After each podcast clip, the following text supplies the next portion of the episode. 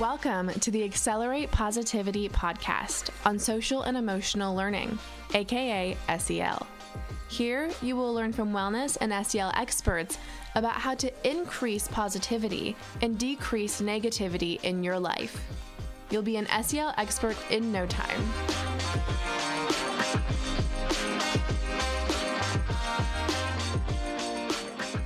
Okay, welcome everybody to our fifth and final episode of the Accelerate Positivity podcast CASEL series. I'm your host, Kerrigan Cavolo, and today I'm joined once again by Tom Reardon, our SEL teacher and CASEL representative. And we are super excited to have on today Dr. Maurice J. Elias. Maurice is a professor in the psychology department at Rutgers University, as well as the director of the social, emotional, and character development lab, and the co director of the Rutgers based Academy for SEL in Schools, which offers online certificates in SEL instruction and school leadership.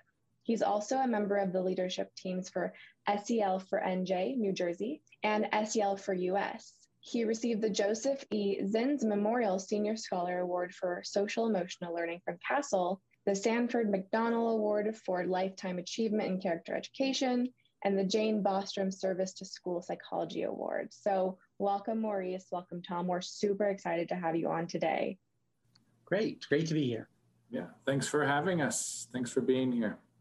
Yeah. So I kind of wanted to, I know today's episode is all about responsible decision making, but before we get into that, I want to really take um, take this opportunity to educate our listeners on SEL even from a broader perspective. Since we have you on, Maurice, and you really have contributed your life's work to SEL, and so I would really just love to hear more from you about what SEL is to you and your background. Well, you know, my view of SEL has evolved over time, and uh, and I think it's just it's worth noting that I got started in SEL work through decision making, and through the work of George Spivack and Myrna Shure, at that time working in Philadelphia with a program they called Interpersonal Cognitive Problem Solving (ICPS).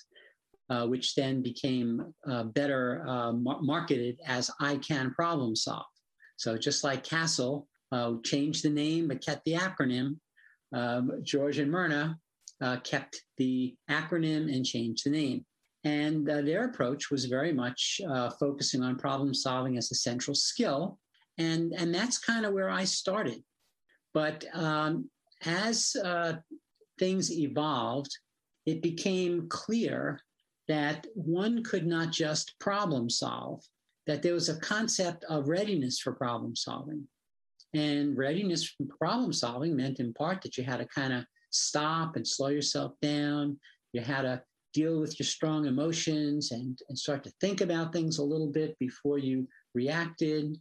Um, also had to pay attention to the behaviors that you're going to need to carry out your good idea. And so, so pretty soon it became clear that problem solving was part of a larger set of, of abilities and competencies. And in fact, before it was SEL, these were referred to as social emotional competencies. And a number of the folks who uh, founded uh, CASEL uh, used that term, met around that term. Um, when Dan Goleman's book came out in 1995, uh, the book Emotional Intelligence, that really put emotions front and center for everybody.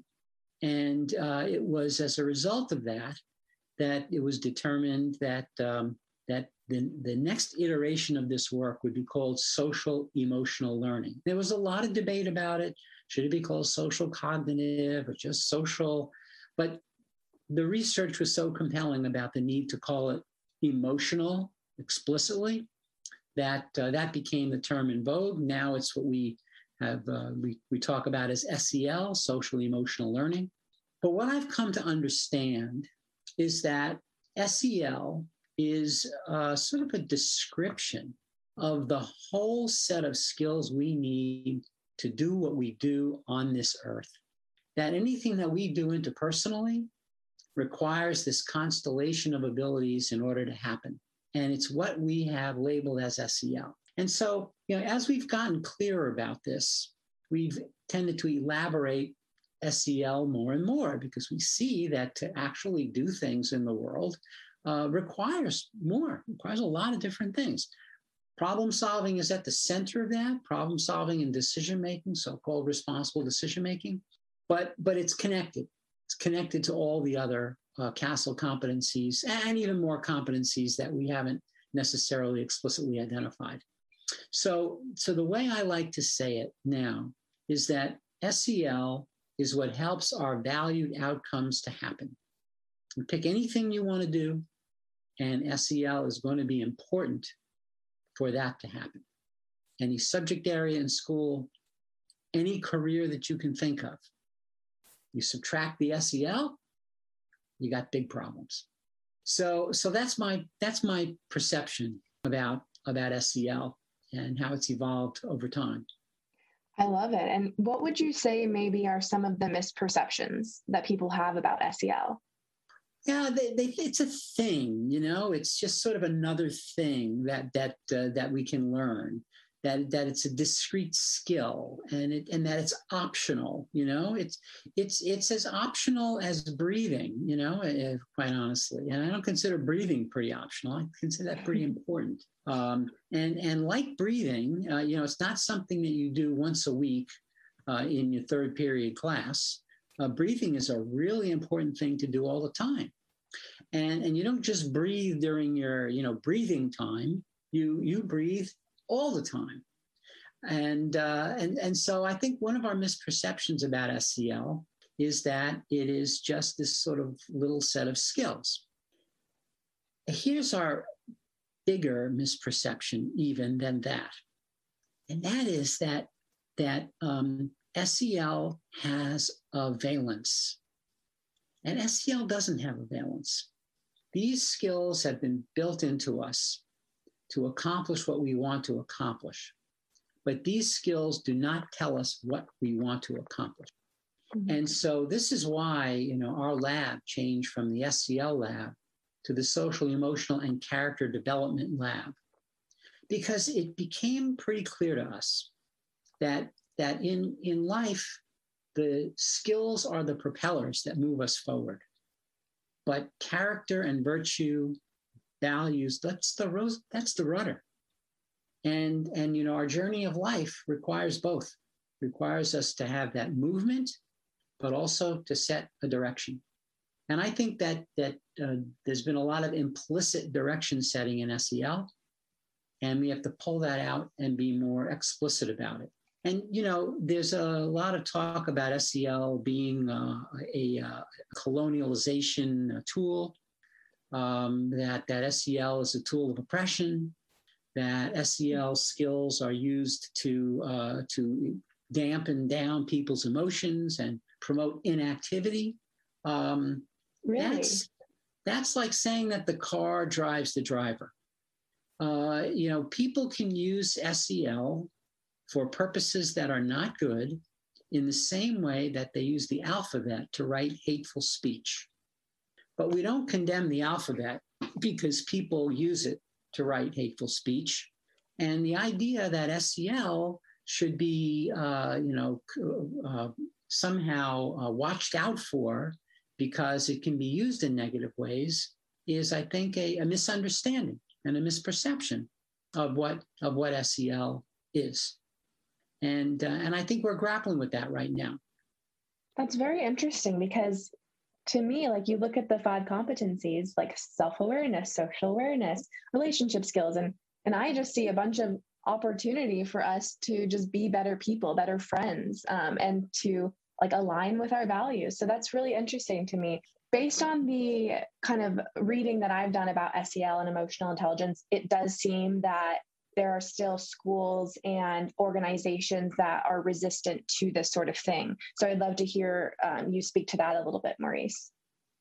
Yeah, well, you know, there's there's there's resistance to character education. You know, there's resistance to uh, anybody telling kids, uh, you know, what they should do that that's the parent's job to to set the direction and these are these are complicated issues quite honestly and communities and schools need to talk about it but my own perception is that that a school has to run according to a set of principles.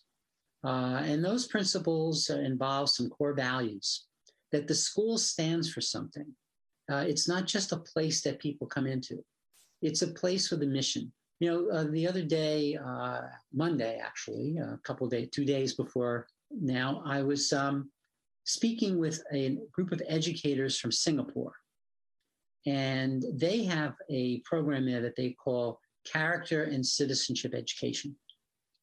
And in their schools, they are very clear about the kind of student that they want to turn out. And if you don't want your student to be that kind of student, then probably you should send your kid elsewhere.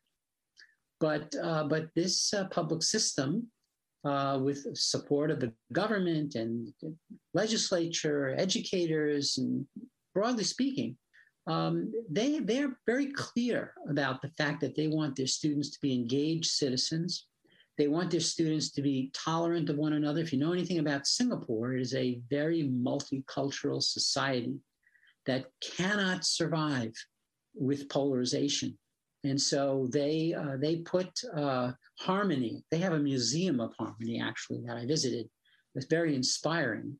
Um, they put harmony at the center and they want their kids to be able to speak to one another, resolve their differences, be really good problem solvers, and be civically engaged, and together try to deal with community issues. And, and they're very clear about that. And, and I think in a similar way, our schools, if they're going to be effective, need to be places that kids go into where they, they know why they're there. They can align with a purpose. And, and that purpose is what motivates kids to learn. So I, I think that we have to be able to deal with that very difficult issue, but we have to recognize that that kids don't learn because of the inherent interesting nature of the material they're learning. Kids learn for two primary reasons. One, they learn because of the relationship they have with their teacher. And second, they learn because they're aligned with the purpose of the school. And when those two things converge, boy, you can't hold kids back. They're going to learn so much. It's it's fantastic. And when you look at the schools that are failed schools, uh, schools that have had persistent difficulty, it's not the kids, not the kids. It's the failure to provide a strong set of relationships to the kids and a failure for the school to articulate a positive vision of what every single student walking into the door can become and communicate that vision unequivocally to every kid that they have potential, that they've got a positive future of contribution to this society. And it doesn't matter what they've done in the past. You walk into these doors, you matter. You have a purpose. You are aligned with this school. And therefore, therefore, you need these SEL competencies to help your valued outcomes to happen. I don't care if you're going to be a musician, an artist, a computer operator. I don't care if you're going to be a historian. I don't care if you're going to go into small business. You are going to need those SEL skills, but you're only going to want to, to excel in SEL. If you have a purpose and and that's where I think we've gotten uh, a little bit off off the track, and and that's what we need to do.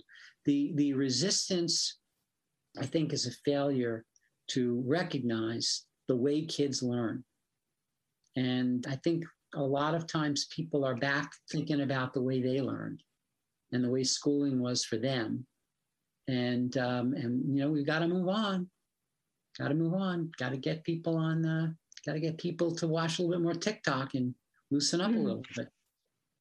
Yeah, I mean, it also makes me think about the relevance of these concepts in the workplace too. Like hearing you talk about how we can encourage kids and like give them this confidence and the skills to feel like they can achieve whatever they want to achieve. I also just really think if we could incorporate that, I know people are incorporating it into the workplace, but for adults, like it's not too late for you, right? Like you can still learn these skills because so many of us, like, of course, we didn't get this kind of education growing up. And part of what I hope to do with this podcast and by having you guys on is to encourage adults to do this too and pursue their their goals. Yeah, look, I mean, the several realities, right? First of all, you can go back into uh, into scripture in any language, and you'll see SEL. Uh, you'll see that they that this isn't something we thought about recently. That people were thinking about how do we live with one another? What's the right way to relate to one another? There's a reason why uh, scripture is filled with the discussions about kindness and gratitude and helping and being considerate of those who are less fortunate. I mean, these are these are things that have been eternal concerns. And and also, on the other hand, there's the institution of therapy. So if you think about it, uh, if adults couldn't change and couldn't progress, then no adult going into therapy would ever get better. But because we have a lot of plasticity and because we can learn to change our patterns of thinking, uh, we can learn to better manage our emotions. Um, we can learn to have empathy, take better perspective. We can learn to be more accurate in recognizing how we're feeling and what we do when we're feeling that way that we can learn how to get along better with people, uh, to, to, to be a little bit more engaged in give and take, to actually notice the people that we're with. If we can do all those things and we can be really good problem solvers, we can change any situation. So, yeah, uh, adults absolutely uh, can develop their, their SEL. And, you know, talking about the workplace, um, many folks who know about CASEL don't know about the Consortium for Research on Emotional Intelligence in Organizations, eiconsortium.org. That was founded slightly after CASEL. It was uh, in, uh, founded by Dan Goleman with uh, Cary Cherniss, uh, who at that time was a faculty member at Rutgers. And, uh, and basically, what they saw was okay, CASEL's doing this stuff for education who's going to do this for the business world? So they developed this, this, uh, this organization. And this organization has done extensive research. And if you look at the research, just to summarize, when you go to the website, you can see it there. Companies that attend to emotional intelligence, which is really what the workplace folks call SEL, companies that attend to emotional intelligence do better on the bottom line. And so you can you can see study after study Fortune 500 companies. And the ones that are doing the best are the ones that pay a lot of attention to emotional intelligence. And if you think about the places that you patronize, that you like to patronize the most, then you will see that you're being treated with emotional intelligence. For example, if you ever walk into a Disney store, right, you are both referred to and treated in a very specific way as a guest. You're not a, a patron, you're not a client, you're not a, you're a guest. And, and they care about you as a guest because they want their guest to be happy. They want their guest to be satisfied. So when you go certain places, you go shopping, right? And you you go to a, like a department store and you're looking for a shirt and they don't have they don't seem to have your size and you ask someone salesperson do you have this shirt? Just what's there, right? Just what's there. Eh, that's not, not a great experience. You go to a Disney store and you're looking for a Jiminy Cricket stuffed animal. They don't seem to have. You say, Do you have a Jiminy Cricket stuffed animal? They will then go to the phone, to the computer. They will look in every Disney store on the earth to find your Jiminy Cricket.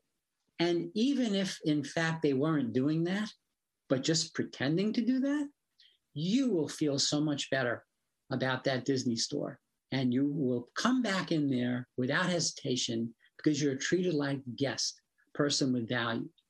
This other place where they wouldn't even, you know, take a minute to look in the back or just, you know, just look at the table. Nope. You know, you have no, you have no brand loyalty to that, to that establishment.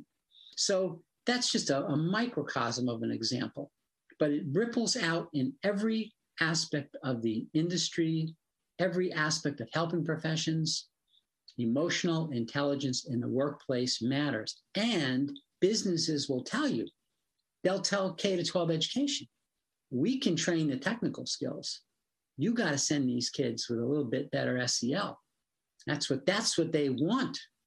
And that, by the way, is how SEL got to Singapore. Just a brief anecdote on that, which is important, is that, you know, Singapore has these fantastic scores and we're always thinking, oh, if we could only get scores like Singapore. And the business community in Singapore said, enough with the scores. We're not getting kids from your education system that, that are working well for us. And this is why uh, Singapore has system wide character and citizenship education because they know wow. this is at the core of what they have to do. And the scores, they, they, the scores aren't going to go down. They know that. But mm-hmm. if the mm-hmm. scores went down a little bit and they had all this other stuff going on, whoa, that's a bargain that they will take. That is so awesome. And I can totally relate, you know, going to a place where you just, yeah, where you ask for something and they say, oh, well, if it's not there, it's not there. And you just feel like, oh, okay. And I don't really want to go back there again. And I just, uh, I really like this, what seems to be like transition that's occurring or shift that's occurring where I've just been doing a little bit of like job hunting. And I've even seen a lot of companies in their like job descriptions basically saying unlimited paid time off which seems crazy to me and then also like professional development they pay for your like gym membership like all of these things that if i saw it once i'd be like oh this seems like kind of unrealistic. Like this isn't real. But i've seen it in so many different company descriptions that it seems like we really are just like shifting to this world of business where they, they want to put their employees first because they know investing in their employees is one going to increase the bottom line but also employees are going to want to stay and they're going to be happier. And that's always a good thing. Imagine if that happened in education. No reason it can't but it's mm-hmm. not the rule but it, it just may you know we don't even have to elaborate on it it's so obvious that if we mm-hmm. invested in our employees and we invested in their in their well-being and we invested in giving them more professional autonomy and more training, all kinds of benefits would result from that. So th- this is this is really key. And and you know, and I do believe that at the cornerstone of uh, of these skills is responsible decision making. And and the reason for that is that as we can see, uh, we are living in a society where we cannot predict well exactly what's going to happen tomorrow. Mm-hmm. And so there's going to be a limit to what we can teach kids didactically. And if they're not equipped to be good problem solvers, uh, ethical and responsible problem solvers, then they're not going to be able to uh, be able to adapt to the future challenges. I mean, is this going to be the only pandemic? I don't think so. Do we know what the next one's going to be? No, we don't. Um, but we, we know we're going to have to have a lot of uh, flexible, creative problem solving skills to handle it. I mean, without that skill set, we wouldn't have the vaccines that we have. Uh, there were people and organizations that promoted this kind of innovative decision making, decision making with creativity, careful analysis of consequences, short and long term, detailed plans. You know, I mean, so we have a vaccine, great we got to get it someplace. How do we do that? And so once it was clear, you know, once the Pfizer vaccine required these extraordinary cold temperatures in order to be transported, well, a bunch of problem solvers got together and figured out how we're going to do that. And they figured that out. Um, and then, you know, subsequently, as other as other vaccines have been created, they have not had such extreme conditions that they needed for transportation because that kind of got folded into the planning. Well, let's let's see how we can design this so it's going to be even more easily disseminated. And so here again, we keep going back to problem solving as a, as a central skill. You know, when we started doing problem solving, we had eight problem solving steps, and they weren't very memorable. Eight's a lot of steps, especially for kids. And one of the innovations that we had in our lab uh, and one of the things that we did that maybe one of the first um, problem solving approaches to do this was our first step was look for signs of different feelings. So we started the whole thing off with emotions and we, and we wanted to, to create something memorable for our problem solving steps. And so for many years, we, we just couldn't find it. And then we eventually found an acronym, horrible acronym, horrible. The acronym is FIG Tespin, F I G E E S P N, FIG Tespin. And what can I tell you? It's but, kind of memorable, though. well, it's kind of memorable. It's kind of memorable. And, and the key thing is that the whole point of that is that in order for kids to learn any SEL skill, they need to have it prompted. And so we could tell to tell kids use your eight problem solving steps or to list the steps, they're very cumbersome. We could tell the kids use Fig Tespin. How are you going to use Fig Tespin when you're in gym class and you're in a difficult situation, you don't know what to do? How are you going to use Fig Tespin? And and so kids remembered that that prompt and they remembered this constellation of skills because they had learned it explicitly. And this is one of the key things that the SEL research has shown is that if we want our kids to become good problem solvers and decision makers, we've got to give them an explicit strategy.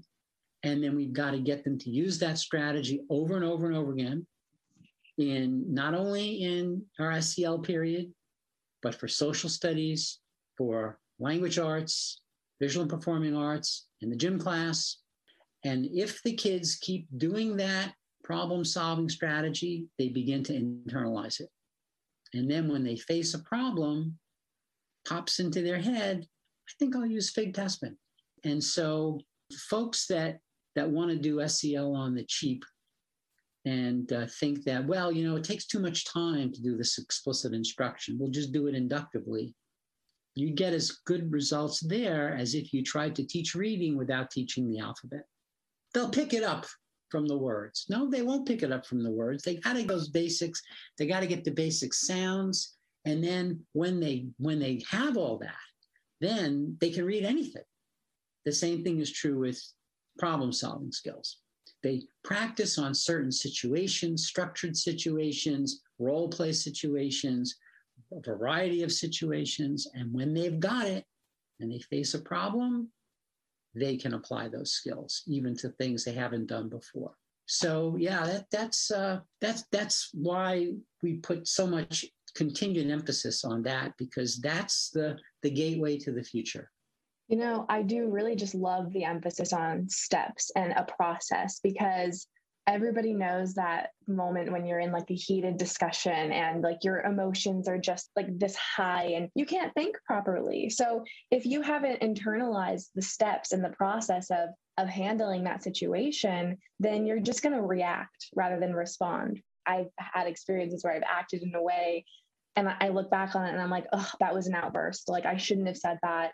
And then you feel you feel bad. But if you've got these steps and you can follow a trajectory of okay, like I have a problem. Let me take a second to reflect on how this could go. And then you get in the habit of just doing that in each of those situations or in a, number of different situations so that when you are in like the heat of a moment of the moment or in like a high pressure situation, you are able to fall back on those those steps and those strategies. And for us, you know, the N in Fig Tespin stands for notice what happened, notice your successes, and notice what you can learn for next time. Because we we want to be in that continual improvement mode be thinking about how can i do this a little bit better? What did i neglect in, in, in analyzing that problem that that will work out better if i think of it? Uh, maybe maybe my plans weren't quite realistic enough. Maybe i didn't anticipate didn't spend enough, enough time anticipating obstacles. You know most people think that if you pose obstacles to kids' solutions, that you discourage them. And so they don't do that. But in our brand of uh, social decision making and uh, social problem solving, in our uh, CASEL Select curriculum that does that, and all the things that we've done with it since, anticipating obstacles and role playing how you would respond to obstacles turns out to be incredibly important. And we explain to kids, you know, look, things may not go the way you think. Uh, you've got a great idea and you're going to talk to somebody uh, but that person might have had a really, really bad day. You don't know that.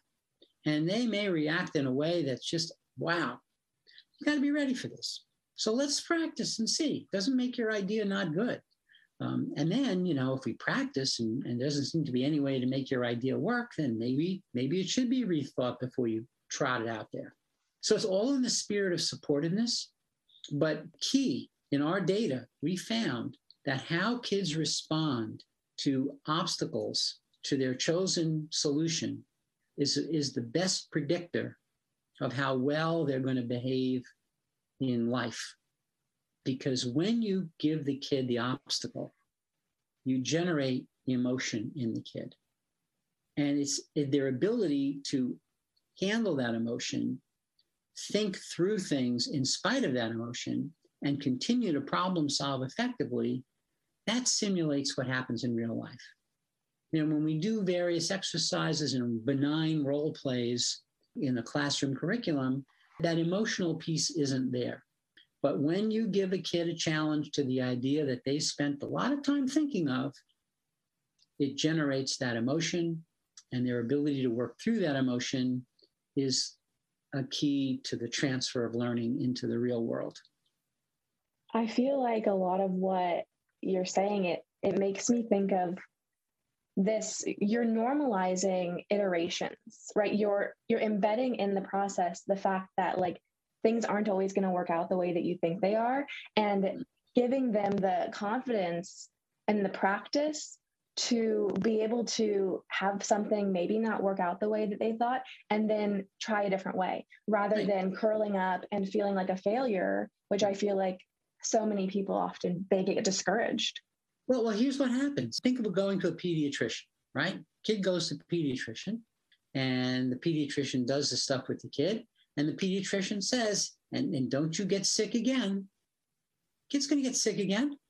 And the kid has to come back to the pediatrician. It, it, should be, I'll see you the next time you happen not to feel well. Same thing. You're gonna you're gonna run into an obstacle when you try to solve a problem. It's guaranteed. So let's just accept it, normalize it, and be prepared to work through it. Because otherwise, as you say, kids will get uh, very discouraged, and and who can blame them? I mean, think about this, right? I work with you, and we work to solve this problem, and I go try it doesn't work, and we go through that process multiple times. Well, how much am I going to believe in you as a guide uh, if every time I try something it fails? Not very much. And pretty soon I'm not going to really even want to try. But if we're prepared for that, it changes everything. It means that I'm here for you no matter how it went. And that implicitly, not your fault that it didn't work out. Know, we're going to come back, think it through. We're going to figure this out together. And that's what our kids need. They need the partnership. And, and quite honestly, that's one of the powerful things about doing SEL in school, because kids need to also partner together to solve problems. People need to be more collaborative because we know, uh, know this from research that Spivack and Shure did uh, in particular, that the, the first solution you think of is not the best one, almost never. You got somebody to push you into thinking more creatively, and, and your better solutions will turn out to be the more effective ones. The, the subsequent solutions will turn out to be the more effective ones. So we, we know we know a lot about this stuff. And, uh, and, and you know, getting it implemented into practice is one of the ongoing challenges, but it's important. You know, it's been fascinating, um, Maurice, really enjoying everything that you've been saying. And last week we had some standardized testing going on here in Arizona. So I was working with some third, fourth, and fifth graders who were who were taking their AzMERIT test. And I had a fifth grader melt down during one of the math tests. And he slammed his pencil down and threw his eraser and pushed the paper off to, off the table and onto the floor. And so we sat and we talked and I asked, you know, said, I can see you're, you're a little frustrated right now, and that's, you know, we all get frustrated. Um, but you know, let's let's get the test back up on the table and let's let's think about how we can approach this in a different way. And and we we went through some breathing on how you know we all get frustrated and what happens to our brains when we get frustrated they speed up and and he said yeah my brain's going so fast right now. And so i said all right well you know there's something i do when I, my brain is going really fast. I just try to breathe a little bit and think about my breathing for a few seconds.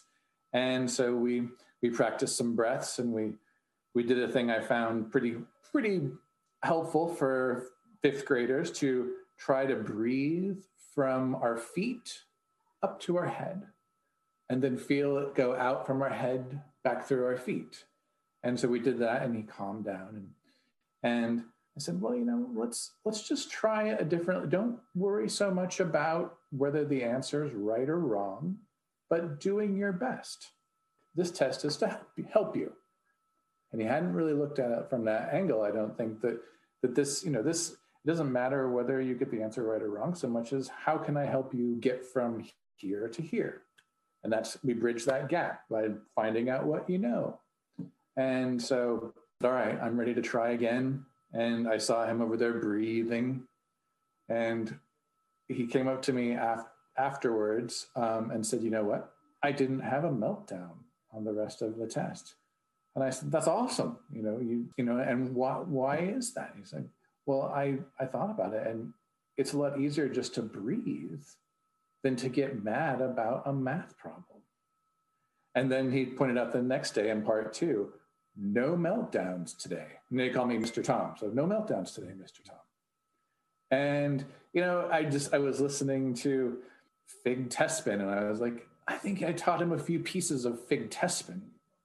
Yeah, absolutely. in that, you know, we, we, I use pickle as an acronym with they love the students typically work with kindergarten through um, this year kindergarten through second grade but i we do pickle and pickle is for p is for problem and when we have a problem sometimes we have to stop and think about what actually is the problem because our brains get going so fast right or we're not focusing on what the root of that problem is that we don't stop and think like hey I don't need to solve all these other things. I, if I don't know what the problem is, I got to focus. So problem, and then is it how? And then I is very important. How important is it for me to spend a lot of energy on this problem? And sometimes when we realize what a problem is, we realize it's not that important. There's other things I can move on to. But then we then we talk about well, and if I don't solve it, what are the consequences? So that's C. If I don't do anything about it, is it going to keep bugging me or is it going to go away? And then Q is what is it? Is a is is a tough one for the kids, but we talk about adding it is quantify. Is there is there some value I can put to this problem? Does how does it affect? Is it going to affect my grade or my friendship or something that matters to me? And then L is stop. Can I, am I willing to stop and look and listen? Hmm. So it's you know, similarly awkward maybe as Fig Tespin. well, but, see, the, the interesting issue is that if you use pickle and and and Kerrigan uses gherkin and I use cucumber, the kids are going to be confused. There's nothing inherently better about a pickle uh, and a cucumber and a gherkin and Fig Tespin. What what the kids need is everybody on the same page. And and you know because all the problem solving steps are basically equivalent. And, and so the key, because they are going to learn through repetition, and because repetition occurs in multiple contexts over multiple years, we just, we all educators all have to get together and make a decision. Are we going to have pickles? Are we going to have, you know, cream cheese? Know, it doesn't matter what it is. It just has to be one thing. Now, you know, it could be that, that and I've worked in, in with districts that for three years they had pickles and then for the next years they had sauerkraut so so you make the transition and you say well you know when you were little kids you had pickles but now that you're growing up you have sauerkraut. And and, it's really the same thing but sauerkraut's a little bit you know more interesting so you know but but they don't have sauerkraut on monday coleslaw on tuesday mustard on wednesday ketchup on thursday and friday they have nothing. That doesn't happen. That that's not going to give them the skills that they need. Just in the same way as if we, if we taught the English alphabet on Monday, the Greek alphabet on Tuesday, the Cyrillic alphabet on Wednesday, you know, the, the kids would be illiterate. So, so we just have to take our common sense that we apply to other areas and, and put it into this, this, this whole area. Now, here's, here's an interesting other thing. I like to ask teachers at the beginning of the school year to have a conversation with kids. And here's a, and, and Tom, to take your example, what do I want you, I'm the teacher, what do I want you to do if you're taking a test and you find yourself getting incredibly confused and uptight? What do I want you to do? That conversation almost never happens in schools. So kids have to figure it out on their own. And of course, when they don't have figured out on their own, they have a meltdown. After the meltdown, they come to you and you give them a strategy. And they they'll use that strategy, but they may not think to use that strategy in a different class. And they may not remember that strategy next year. On the other hand, if if the kids are, you know, taught from the very beginning what to do in these predictable situations, it it can be preventive. And that's that's another value that I hold very importantly. That that you know, while we can do a lot of things with kids after the fact, the more we can be preventive, the less misery, the less discouragement, uh, et cetera, the kids have to experience, and so much the better for their for their growth. But I actually had a, a student, a graduate student, Yoni Schwab, who did his master's with uh, students taking math tests. And before, before they had any tests, uh, one group of students was trained in a, a, breathing technique, just like the one you were describing. Uh, they didn't call it the same thing. They used an analogy of smell the pizza. Yeah, it's all doesn't matter, right? It's the same idea. Um, and so they they would learn learn that, um, and they would practice that, practice that, practice that. And then before they had a test, they would be cued by the teacher. I want you to smell the pizza. Use your keep calm strategy. And they would do that, and then they would take the test. Another group of kids was told to think about being successful on a test. Recall a time when you did well on a math test. And if you didn't do well on a math test, Think about a time you did well on other tests and say to yourself, this is going to be another one of those times. Positive self talk. So they would think about that and then they would do that, uh, you know, before the test. The other kids had standard uh, test prep. Do you remember? Uh, I, I, Kerrigan, this may you may be too young to remember this, but but but some of us old folks, before we had a test, the teacher always, always told us to do three things get a good night's sleep and have a good breakfast so so so some kids got the breathing some kids got the positive self-talk some kids got the standard. And as you would expect the kids that got especially the breathing uh, did they did far better on their math tests. And it was like random assignment uh, so it wasn't a function of math ability.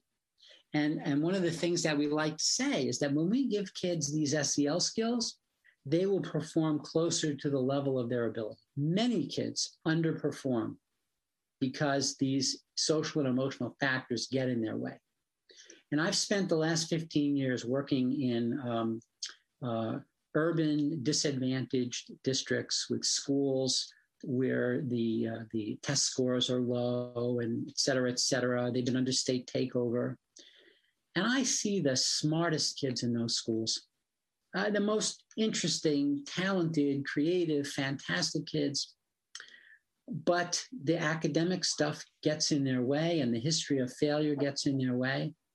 But when they start to get the ability to control their social and emotional skills, their emotions, they can calm themselves down before a test, they can focus better in preparation, they understand why they're doing what they're doing, where they have self talk about confidence they do what they do they do fine but there's a lot that we have to overcome in order to get them to that point because there's been a very very long history of learning failure that doesn't get transformed in a year not even a year not even a good sel curriculum in a year is going to is going to be able to offset uh, a, a, negative learning history uh, that kids have. But multiple years in a, in a welcoming school environment where there's a positive climate uh, and the expectation that kids uh, can be successful, you see things.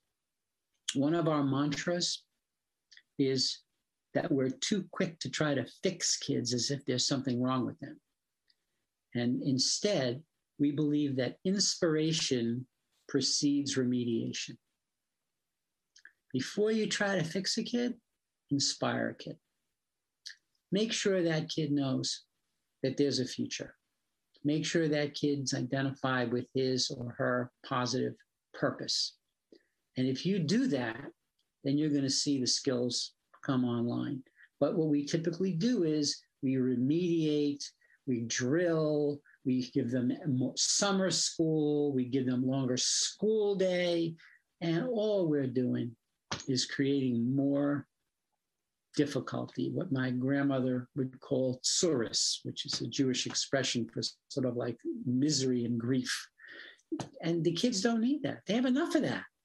We don't need to be the agents of that. We need to be, we need to inspire these kids so that they can see the greatness in themselves. And then they will be propelled forward by that. So, yeah, you know, from from from uh, from from little things, you know, they're connected to to, to very big things. Um, and at the heart of it, again, is the is this key this key set of skills, CASEL Five skills, uh, which which in a way all converge around uh, responsible, ethical decision making.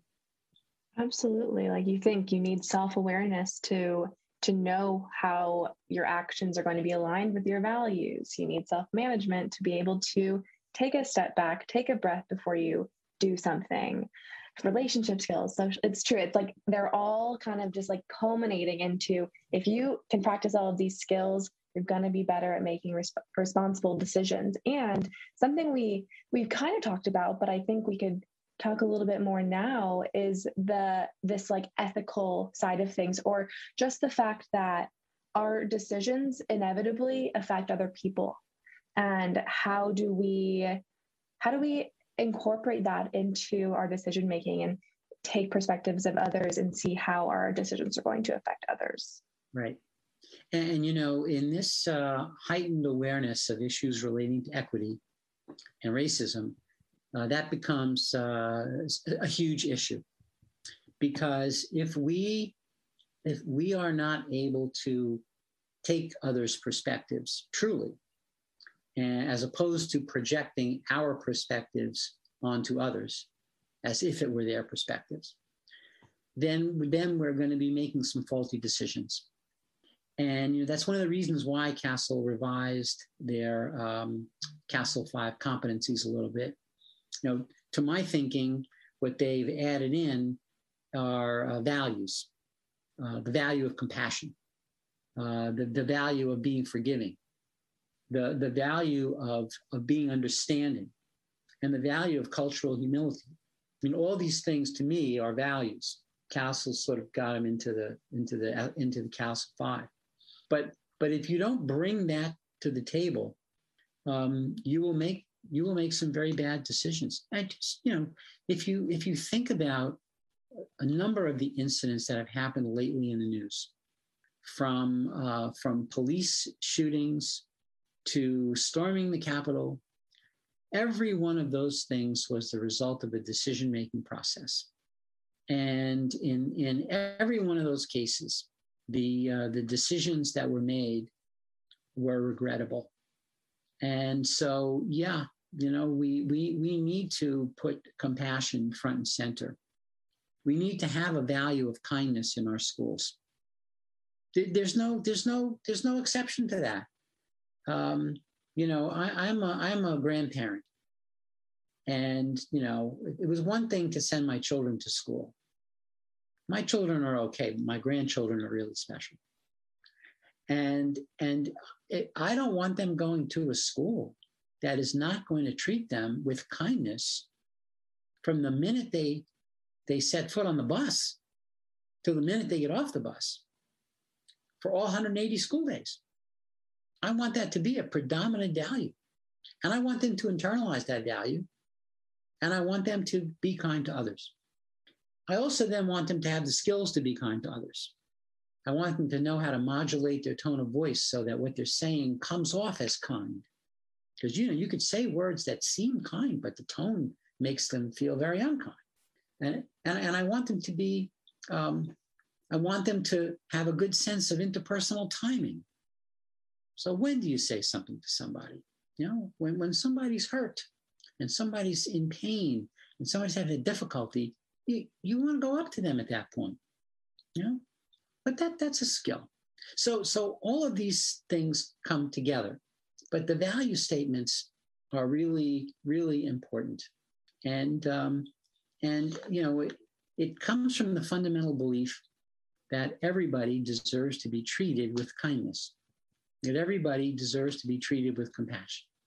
So you know when parents when people say, oh, you know, parents don't want values in the school, I, I don't believe that. I, I, can't imagine a parent wouldn't want their kids to be treated with kindness and compassion for 180 school days without exception. Whether it's the bus, the bus people, the security people, the, the people in the office, the teachers, the lunchroom aides, everybody should be treating my kid with kindness and compassion. Because you would want your kid to be treated with kindness, or at least your grandchild with kindness and compassion. So uh, yeah, so, so you know, I see a lot of possibilities. I see a lot of things that we can do better on, and I see um, SEL and responsible decision making as being uh, Im- important and feasible vehicles for that to happen. Having gone through fairly extensive teacher training, I don't remember anyone ever talking to me about the importance of being kind as a teacher, and that's sad you know, I I think that being a teacher is an incredibly complex job. And and I really believe in my in my heart of hearts, I really believe that that if we're going to be successful in getting to the next level in any of this stuff, we're going to have to increase the amount of time it takes for someone to be trained to be a teacher there is just no way to fit all the stuff into the same time period and and there's more and more stuff um, and more and more good stuff because we're learning more and more about learning more and more about kids. And and we need time. You know I, it's not enough to just say oh you should be kind.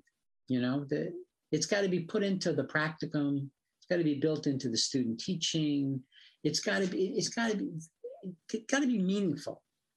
And um, and I don't know how we can do that in the current the, the way we've got things timed out currently for for educators um, in training. I have a hard I have a hard time figuring out how to do it because because I, I don't you know I don't I don't think we have to drop pedagogy. Pedagogy is really important. Uh, we have to know really have to know deeply how do kids learn how do kids learn? But because if they don't, if you don't, we don't know how they learn, then we don't, we're not going to teach them SEL either. They, we got to know how they learn. And, and we do have to be cognizant of the fact that some of our kids come to school not ready to learn through absolutely no fault of their own. Yeah, this is the great genius of the responsive classroom program they recognized that, that functionally, teaching begins by the teacher before learning starts by the student. So the teacher comes in in the morning and they start to teach, but the kid who's sitting there is still thinking about what happened at home or on the way to school or someplace else. And, and, and it's going to take a while for them to kick in. So by having morning meetings, uh, what we in social decision making call sharing circles, circle time, whatever, by having that in the beginning, we are not losing any instructional time, zero, because even though the teacher is teaching, the kids aren't learning. And if we take those 10 to 12 minutes to help the kids with an emotional transition, when they start to learn, they will learn more efficiently. And as the responsive classroom folks have found through data, less is more. And so you do not lose any learning by taking some time away from direct instruction to help kids get emotionally ready to learn. And and you know, this I think is the um, the big challenge for many of us that believe so deeply and strongly in equity. We we want to make the learning situation as great as possible for our kids. And we we want them to be successful and happy in school and, and want to come. But they're still dealing disproportionately with incredible burdens. And those are not burdens that we can relieve in the school. Political processes have to take place. Macro level things have to take place. And you know, until we do that, a lot of kids are going to have to do twice as much to get half as far. And that is terribly unfair. But the way the system is rigged right now, if they don't do that, they lose out. So again, it's it's it's it's it's abundant unfairnesses heaped on one another. But SEL has SEL has a role to play in equity and anti-racism. But we we certainly have to understand that it it is limited in the role that it can play. And that that we've got to turn off the spigot, and that's got to happen outside. And of course, it'll take SEL skills on the part of adults to, to do that. But um, but it's not like SEL in school is going to be the the, uh, the vehicle that produces equity. If we rely on that, we're going to be victimizing more generations of kids. And then you know what happens? Uh, you know, as always, we blame the, we blame the kids, right? We we take the kids, we drill them on academics, we take away their art period, we take away their music period. We drill them on academics, their scores don't go up. Whose fault is it? The kid's fault. Or maybe the parents' fault. I don't think so. The last thing we should be doing is taking away the kid, the things that the kids love to do when they come to school. We rob them of their purpose and then we blame them for not producing. Doesn't make sense to me. So, this, by the way, gets to the heart of one of the most important parts of responsible decision making, and that is being honest about your goals and and being clear about what you're doing for yourself and what you're really doing for others. And a lot of educational decisions are made for the educators for their comfort for their position and not for the kids and we have to be very honest about that just as we want kids to not be selfish. You know, when, when, when we talk to our kids in the social decision making curriculum uh, and in our um, social, emotional, and character development lab materials, we define peer pressure as following other people's goals for you. Because you don't know your own goals, you don't know where you want to go. And so, therefore, you listen to what other people do, and your goal becomes to please other people. And then that makes you subject to peer pressure.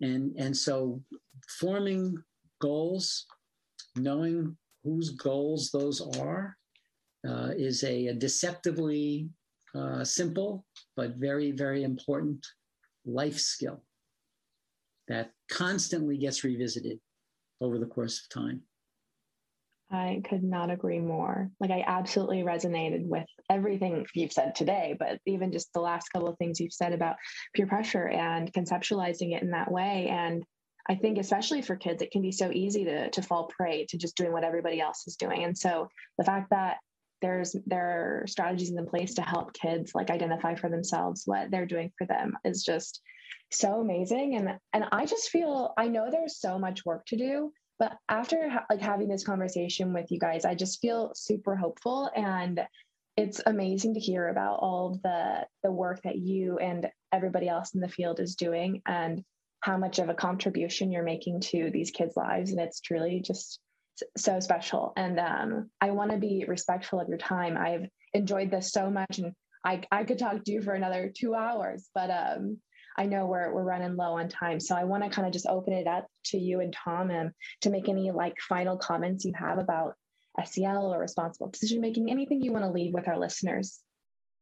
Well, I'll just, um, you know, uh, uh, just to follow up on on one of the things, uh, Kerrigan, that you that you just said, um, and and that is that sense of purpose is a powerful, powerful tool for kids. Because when kids have a sense of positive purpose, they are indeed less likely to follow what their peers say. They are less likely to follow just what they hear in the news. Um, they, they have something to anchor themselves with.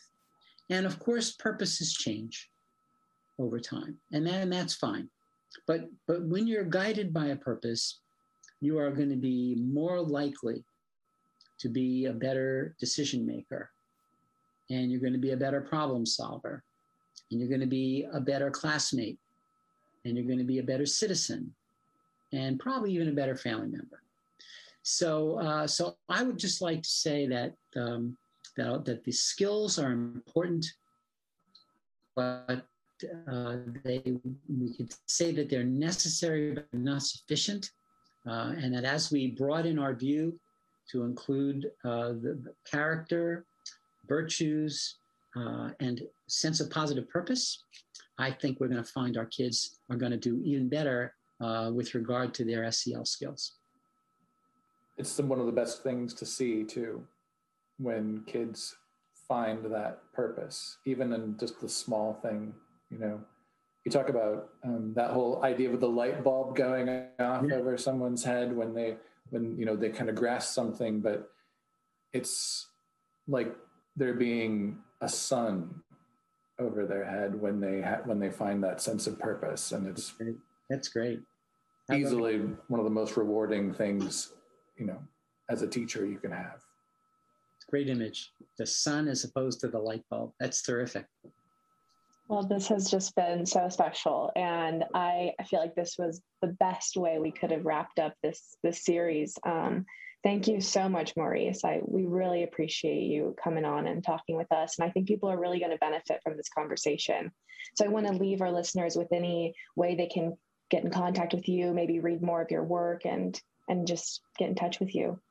Yeah, well, um, I'm I'm at uh, Rutgers University my, uh, my email address is uh, maurice.elias at rutgers.edu. Pretty simple. And I'm more than happy to follow up with folks. Um, I don't know if you're going to have a, a, resource list or something that's uh, connected. Yes. So I can, I'll send you some uh, resource materials that uh, people can get access to that can that can complement what we've talked about. Awesome. Well, thank you so much.